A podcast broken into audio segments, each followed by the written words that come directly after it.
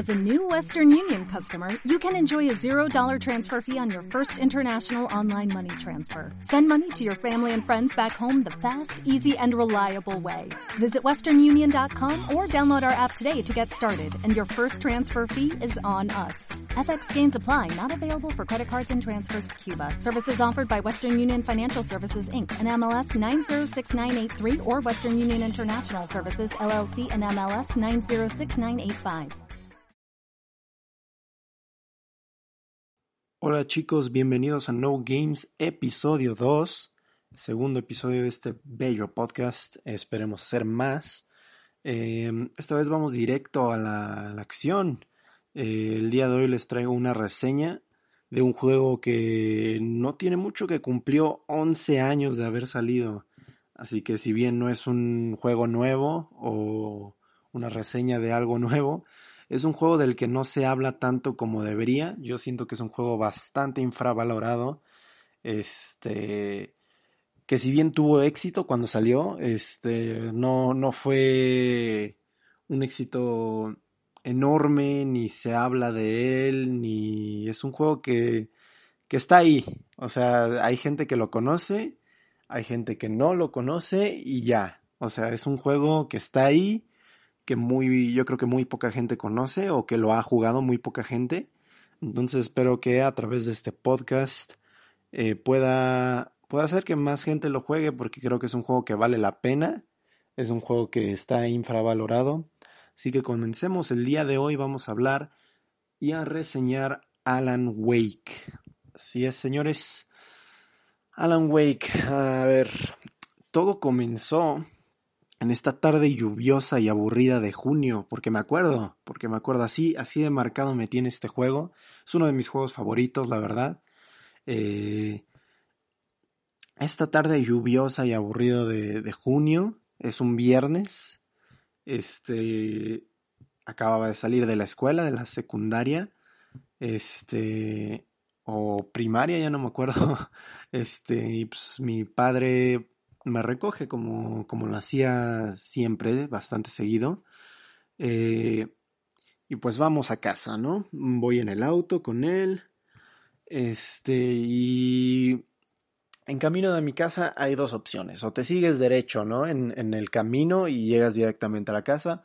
O das este, una vuelta en la curva y por ahí, cuando mi papá se daba la vuelta en esa curva, sabías que había de dos. O iban a ir a comer tacos a, o a comprar hamburguesas porque por ahí hay un Burger King este o vas al blockbuster.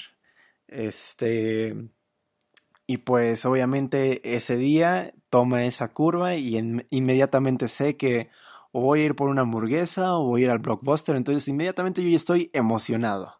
No sé si ustedes puedan compartir este sentimiento pero a mí me encantaba ir a Blockbuster, es un lugar hermoso. Bueno, era un lugar hermoso porque ya, ya no existe, pero pues ya sabía, yo ya sabía que iba a Blockbuster o a Burger King por una hamburguesa, entonces estaba emocionado. Eh, nos estacionamos y obviamente voy a ir al Blockbuster, entonces ya mi, mi emoción está a tope. Entro este, al Blockbuster y ese aroma, ese aroma el aroma que tenía un blockbuster, creo que pocos lo saben ya, el aroma que tenía un blockbuster era característico de... Era como un olor a alfombra nueva o, o es un olor raro que solo los blockbusters tenían y estaba impregnando mi nariz. Este... Pero yo creo que había gente, seguramente había gente que nada más entraba a oler, a oler el blockbuster porque tenía un olor bastante agradable, o al menos a mí me gustaba. Este, y pues ya entro al blockbuster, inmediatamente me lanzo a la sección de los videojuegos. Este, a mí me gusta mucho el cine también, entonces eh, buscaba una película y buscaba un juego. Normalmente cuando iba al blockbuster con mi padre, él me dejaba rentar dos, dos cosas, ya sea dos películas, dos juegos. Normalmente yo prefería una película y un juego. Entonces busqué mi película, busqué mi juego y a la hora de buscar mi juego pues estaba lo clásico, ¿no? FIFA, este que el No me acuerdo si en ese momento ya estaba Gears of War, seguramente ya estaba el 2 o hasta el 3, a lo mejor ya estaba. Este, lo típico, ¿no? Este, de esos que tienen como mil cajas de FIFA y una caja de un juego que nadie conoce, ¿no? Y esa caja me llamó la atención porque aparte de que solo era una, solo había un, juego de Alan Wake en todo el blockbuster, este me llamó de inmediatamente la atención porque era una portada simple, una portada sencilla y directa. Un negro, total, negro, y la portada solo dice Alan Wake. No, no se complica. Es una portada que se me hace elegante, una portada bastante bonita, directa, que obviamente en ese momento tenía 10 años o algo así. Yo lo vi y dije, uh, color negro solo dice Alan Wake. Hay que rentar ese, ¿no? Pero ya después, este, con la edad, ¿no? Con la experiencia, pues te vas dando cuenta que esa portada, y ya jugando el juego, este, te das cuenta que esa portada representa más, o sea, que no es tan simple como creías. Entonces es algo que también me gusta, que al principio tú piensas, ay, nada más dice Alan Wake, no se partieron la cabeza, ¿no? Pero ya que, ya que lo juegas, ya que entiendes la historia, ya que entiendes el contexto, dices, wow, esa portada no solo es Alan Wake y ya no se rompieron la cabeza, no, es, es algo más profundo. Eh, no, después de eso, este, ya me llevé a Alan Wake, llegué a mi casa emocionado, lo primero que hice fue prender el Xbox y vámonos a jugar. En ese momento Alan Wake era exclusivo del 360, este, y creo que siempre ha sido exclusivo de Microsoft, eh, hasta hace poco salió, que salió en el Game Pass, este, salió para computadora también, para PC, entonces ya, lo puse en el Xbox. Y bueno, vamos a hablar, este, ya ahí me embarqué en el viaje de Alan Wake, este, y vamos a hablar, no me quiero meter en detalles bastante específicos de la historia, voy a hacer como un repaso así en general y rápido, eh, porque quiero que lo jueguen. Ahorita está, si no me equivoco, está en Steam por un precio regalado, o si tienes Xbox y, y tienes el Game Pass, lo puedes descargar en Game Pass, gratis, entre comillas. Este,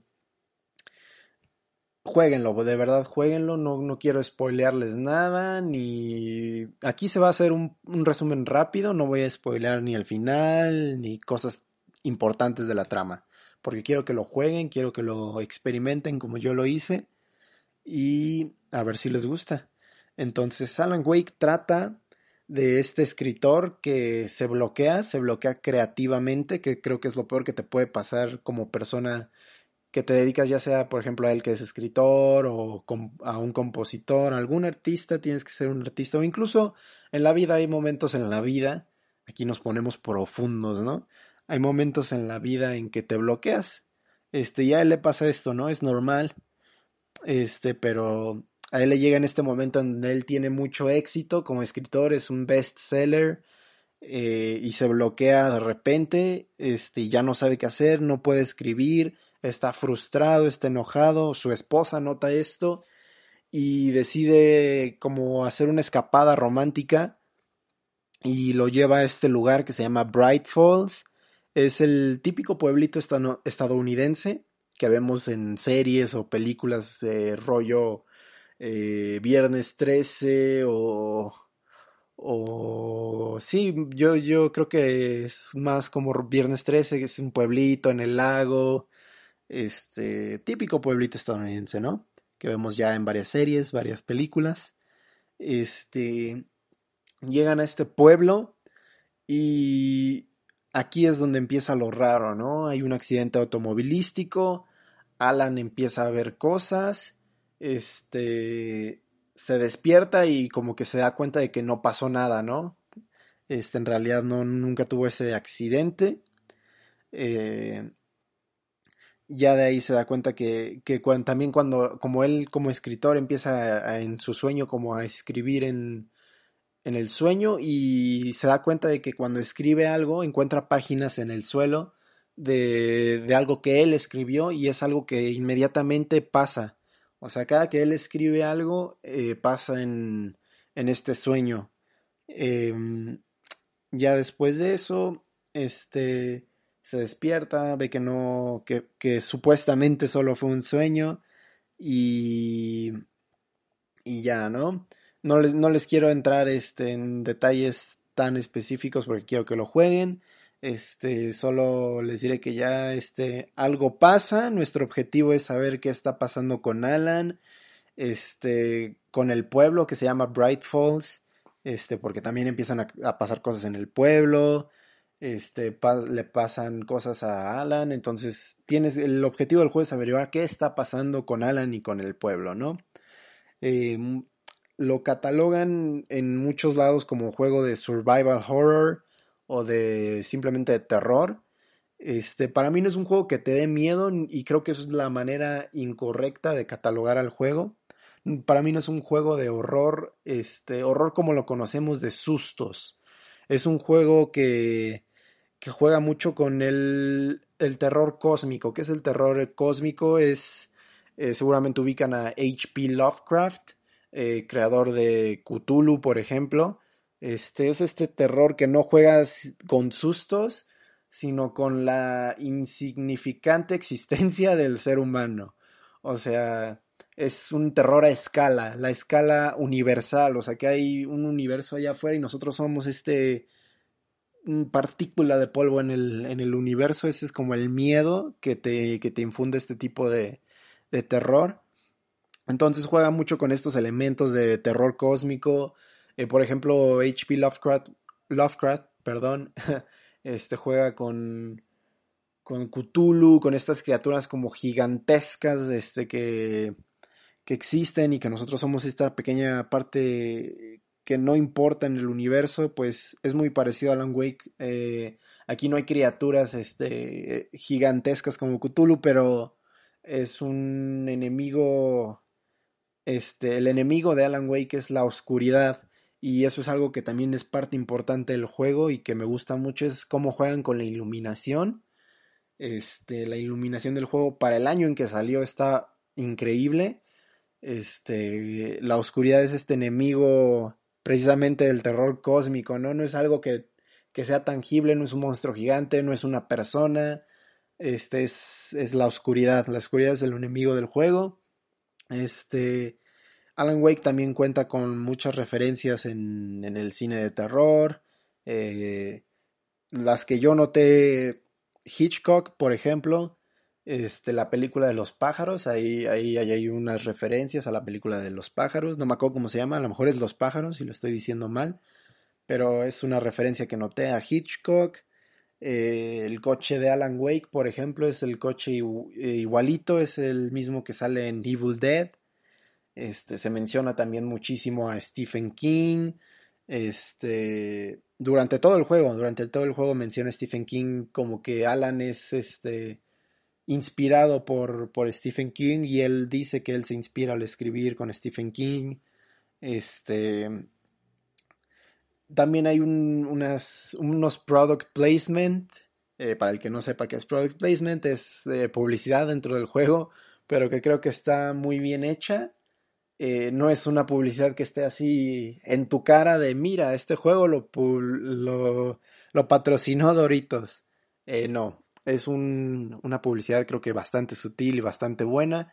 Eh, una de las mecánicas del juego es que Alan, este, para combatir a este enemigo de la oscuridad, usa una linterna. Eh, que necesita una linterna para funcionar? Pues pilas. Y, y, entonces las pilas que encuentras, este, tienes que ir recogiendo pilas, obviamente se te acaban las pilas. Eh, las pilas que vas recogiendo son de Energizer, o sea, ves los paquetitos y son paquetitos de Energizer. son son detallitos, ¿no? Que, que, son divertidos, aunque son publicidad, pero, pero creo que es una publicidad sutil y así debería de ser, ¿no? Este, la empresa Remedy, creadora de este juego, también trabajó en Max Payne, este, trabajó en ahorita un juego que se llama Control, que ya tiene conexiones con Alan Wake.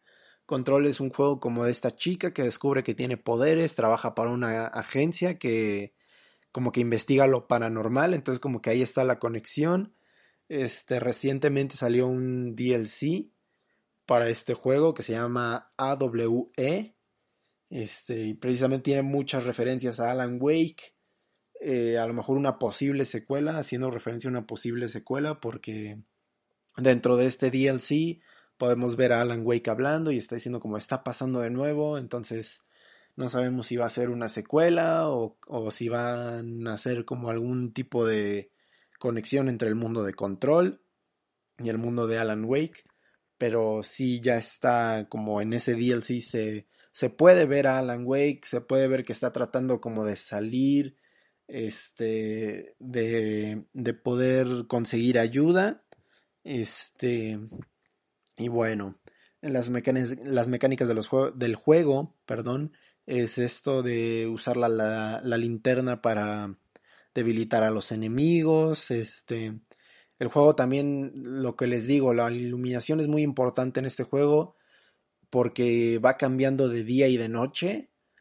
Este, hay partes, es un juego variado, entonces vas jugando de día, vas jugando de noche, muchas veces cambia esto y la iluminación juega un, un factor este, bastante importante.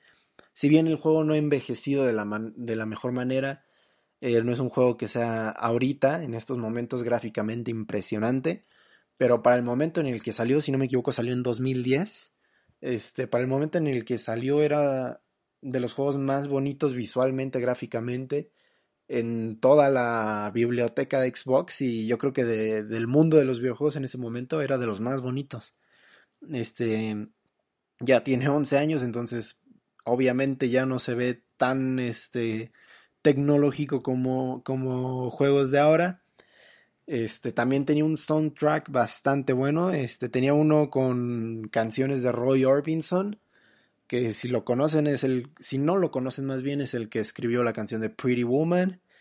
Este, tiene canciones de Depeche Mode, no sé si lo estoy pronunciando bien, discúlpenme si son fans de esta banda y la pronuncié mal. Tiene canciones de David Bowie, de Nick Cave, este, que tiene sentido, ¿no? David Bowie habla del espacio y todo esto, tiene ese tipo de canciones de, David Bowie. Entonces es un soundtrack que queda muy bien. Y el soundtrack original fue compuesto por Petri Alanko, espero que lo esté pronunciando bien. Este fue nominado a los premios BAFTA, que son estos premios de una organización inglesa que, que, que estudia y que premia los videojuegos, este, a los soundtracks, a la iluminación, como los Óscares, por así decirlo, tipo los Óscares, pero los videojuegos. Este, Petri Alanco ya ha estado nominado varias veces por sus soundtracks. En este escribe un soundtrack bastante bueno para Alan Wake. Otra cosa que me gusta mucho de Alan Wake es el doblaje latino que se hizo este fun fact para todos ustedes, el doblaje de Alan Wake solo se puede conseguir en México, el doblaje como latinoamericano solo se consigue en México en Argentina y tengo entendido que en toda Sudamérica y, en otros países el doblaje en español es español de España. En México es el único lugar donde tú comprabas el juego y estaba doblado, este, por así decirlo, doblaje latino. Este, y wow, qué doblaje. Es un, para mí es de los mejores juegos. O sea, es un juego tan bien doblado que no me gusta jugarlo en inglés lo juego en inglés. No sé si les pasa eso a ustedes cuando ven una película. Por ejemplo, yo Volver al Futuro no la puedo ver en inglés. No me gusta verla en inglés.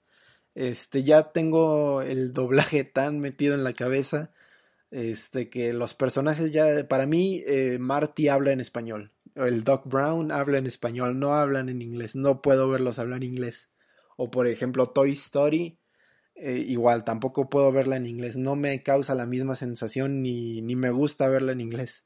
Entonces este juego es ese mismo caso, está tan bien doblado que yo ya no me imagino a Alan Wake hablando de otra manera, no me gusta.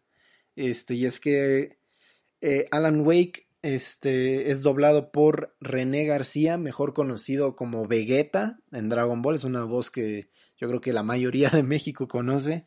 Dobló a Alan Wake, este René García, haciendo un trabajo fantástico. Eh, Alfonso Obregón también es este bastante conocido, yo creo que por todo México. Dobló a Shrek, el Chuerk. Interpreta a Barry Wheeler, que es el mejor amigo slash manager de Alan Wake. Este También Carlos II, que también es una voz muy conocida, la de Piccolo o la de Woody en Toy Story precisamente. Le da voz a Thomas Zane, que es un personaje bastante importante en la trama. Jueguenlo, lo van a escuchar. Este, Gerardo Reyero, que es la, voz de Freezer o de Capitanazo, también si seguían esta, esta serie animada de, de la mansión de las caricaturas.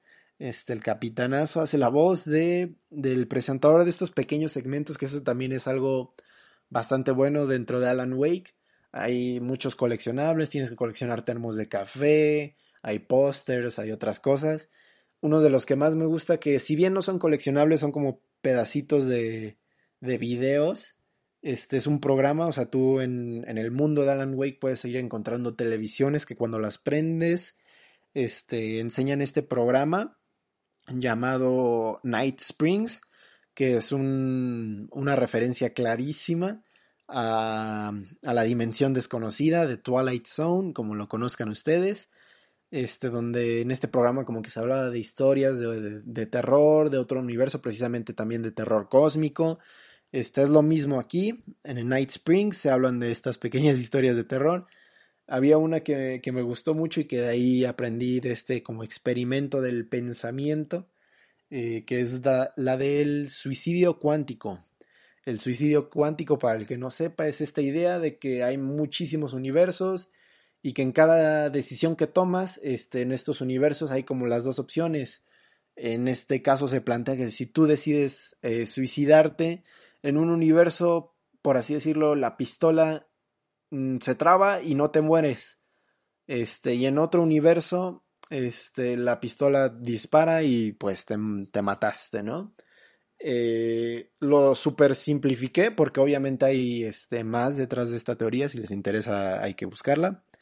Este, lo super simplifiqué, pero es esta idea, ¿no? De que en nosotros estamos como presentes en todos los universos, entonces cabe la posibilidad de que cuando tú te dispares en la cabeza, la arma se trabe o, o como estás en, en este otro universo, como que no te mueres. Es, es algo raro, pero que yo simplifiqué demasiado.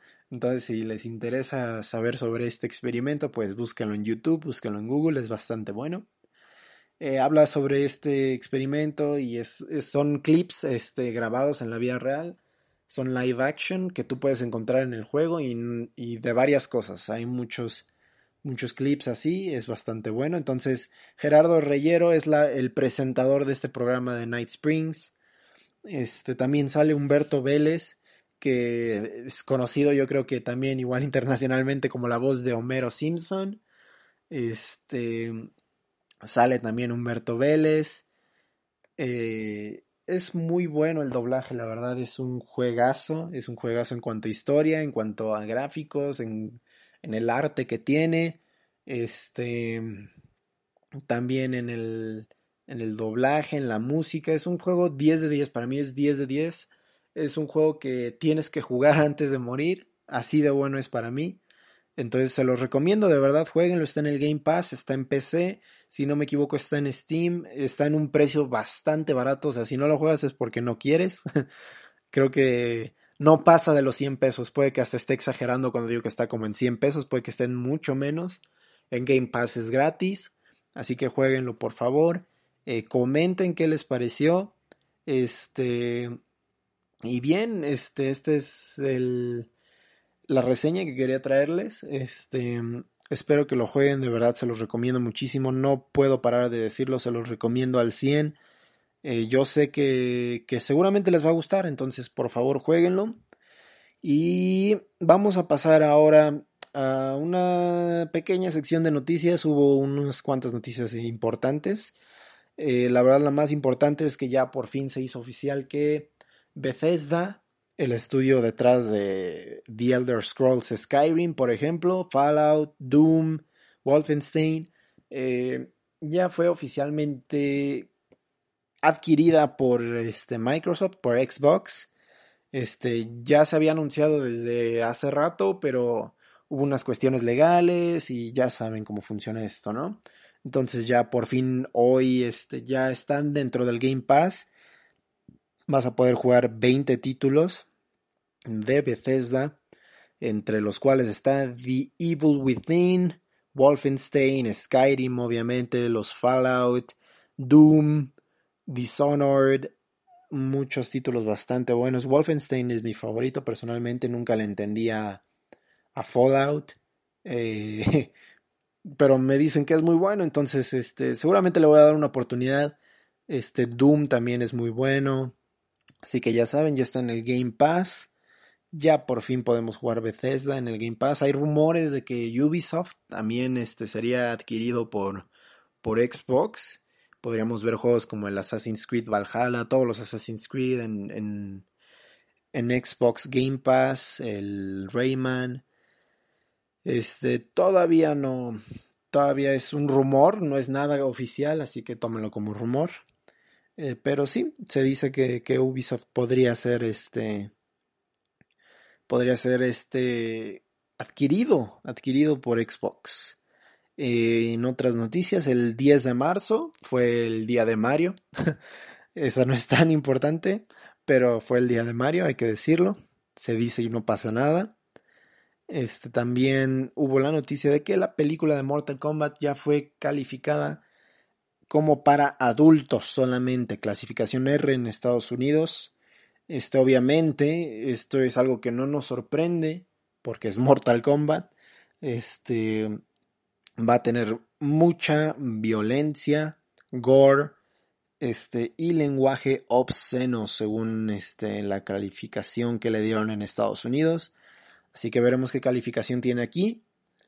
Porque aquí ya saben que luego para generar ese billullo, ese billullo le bajan la, la, clasificación, que fue lo que pasó con Deadpool, que al principio solo era para adultos, pero el dinero habla y entonces como sabían que más adolescentes iban a ver esa película, la bajaron a B15, entonces no pasa nada.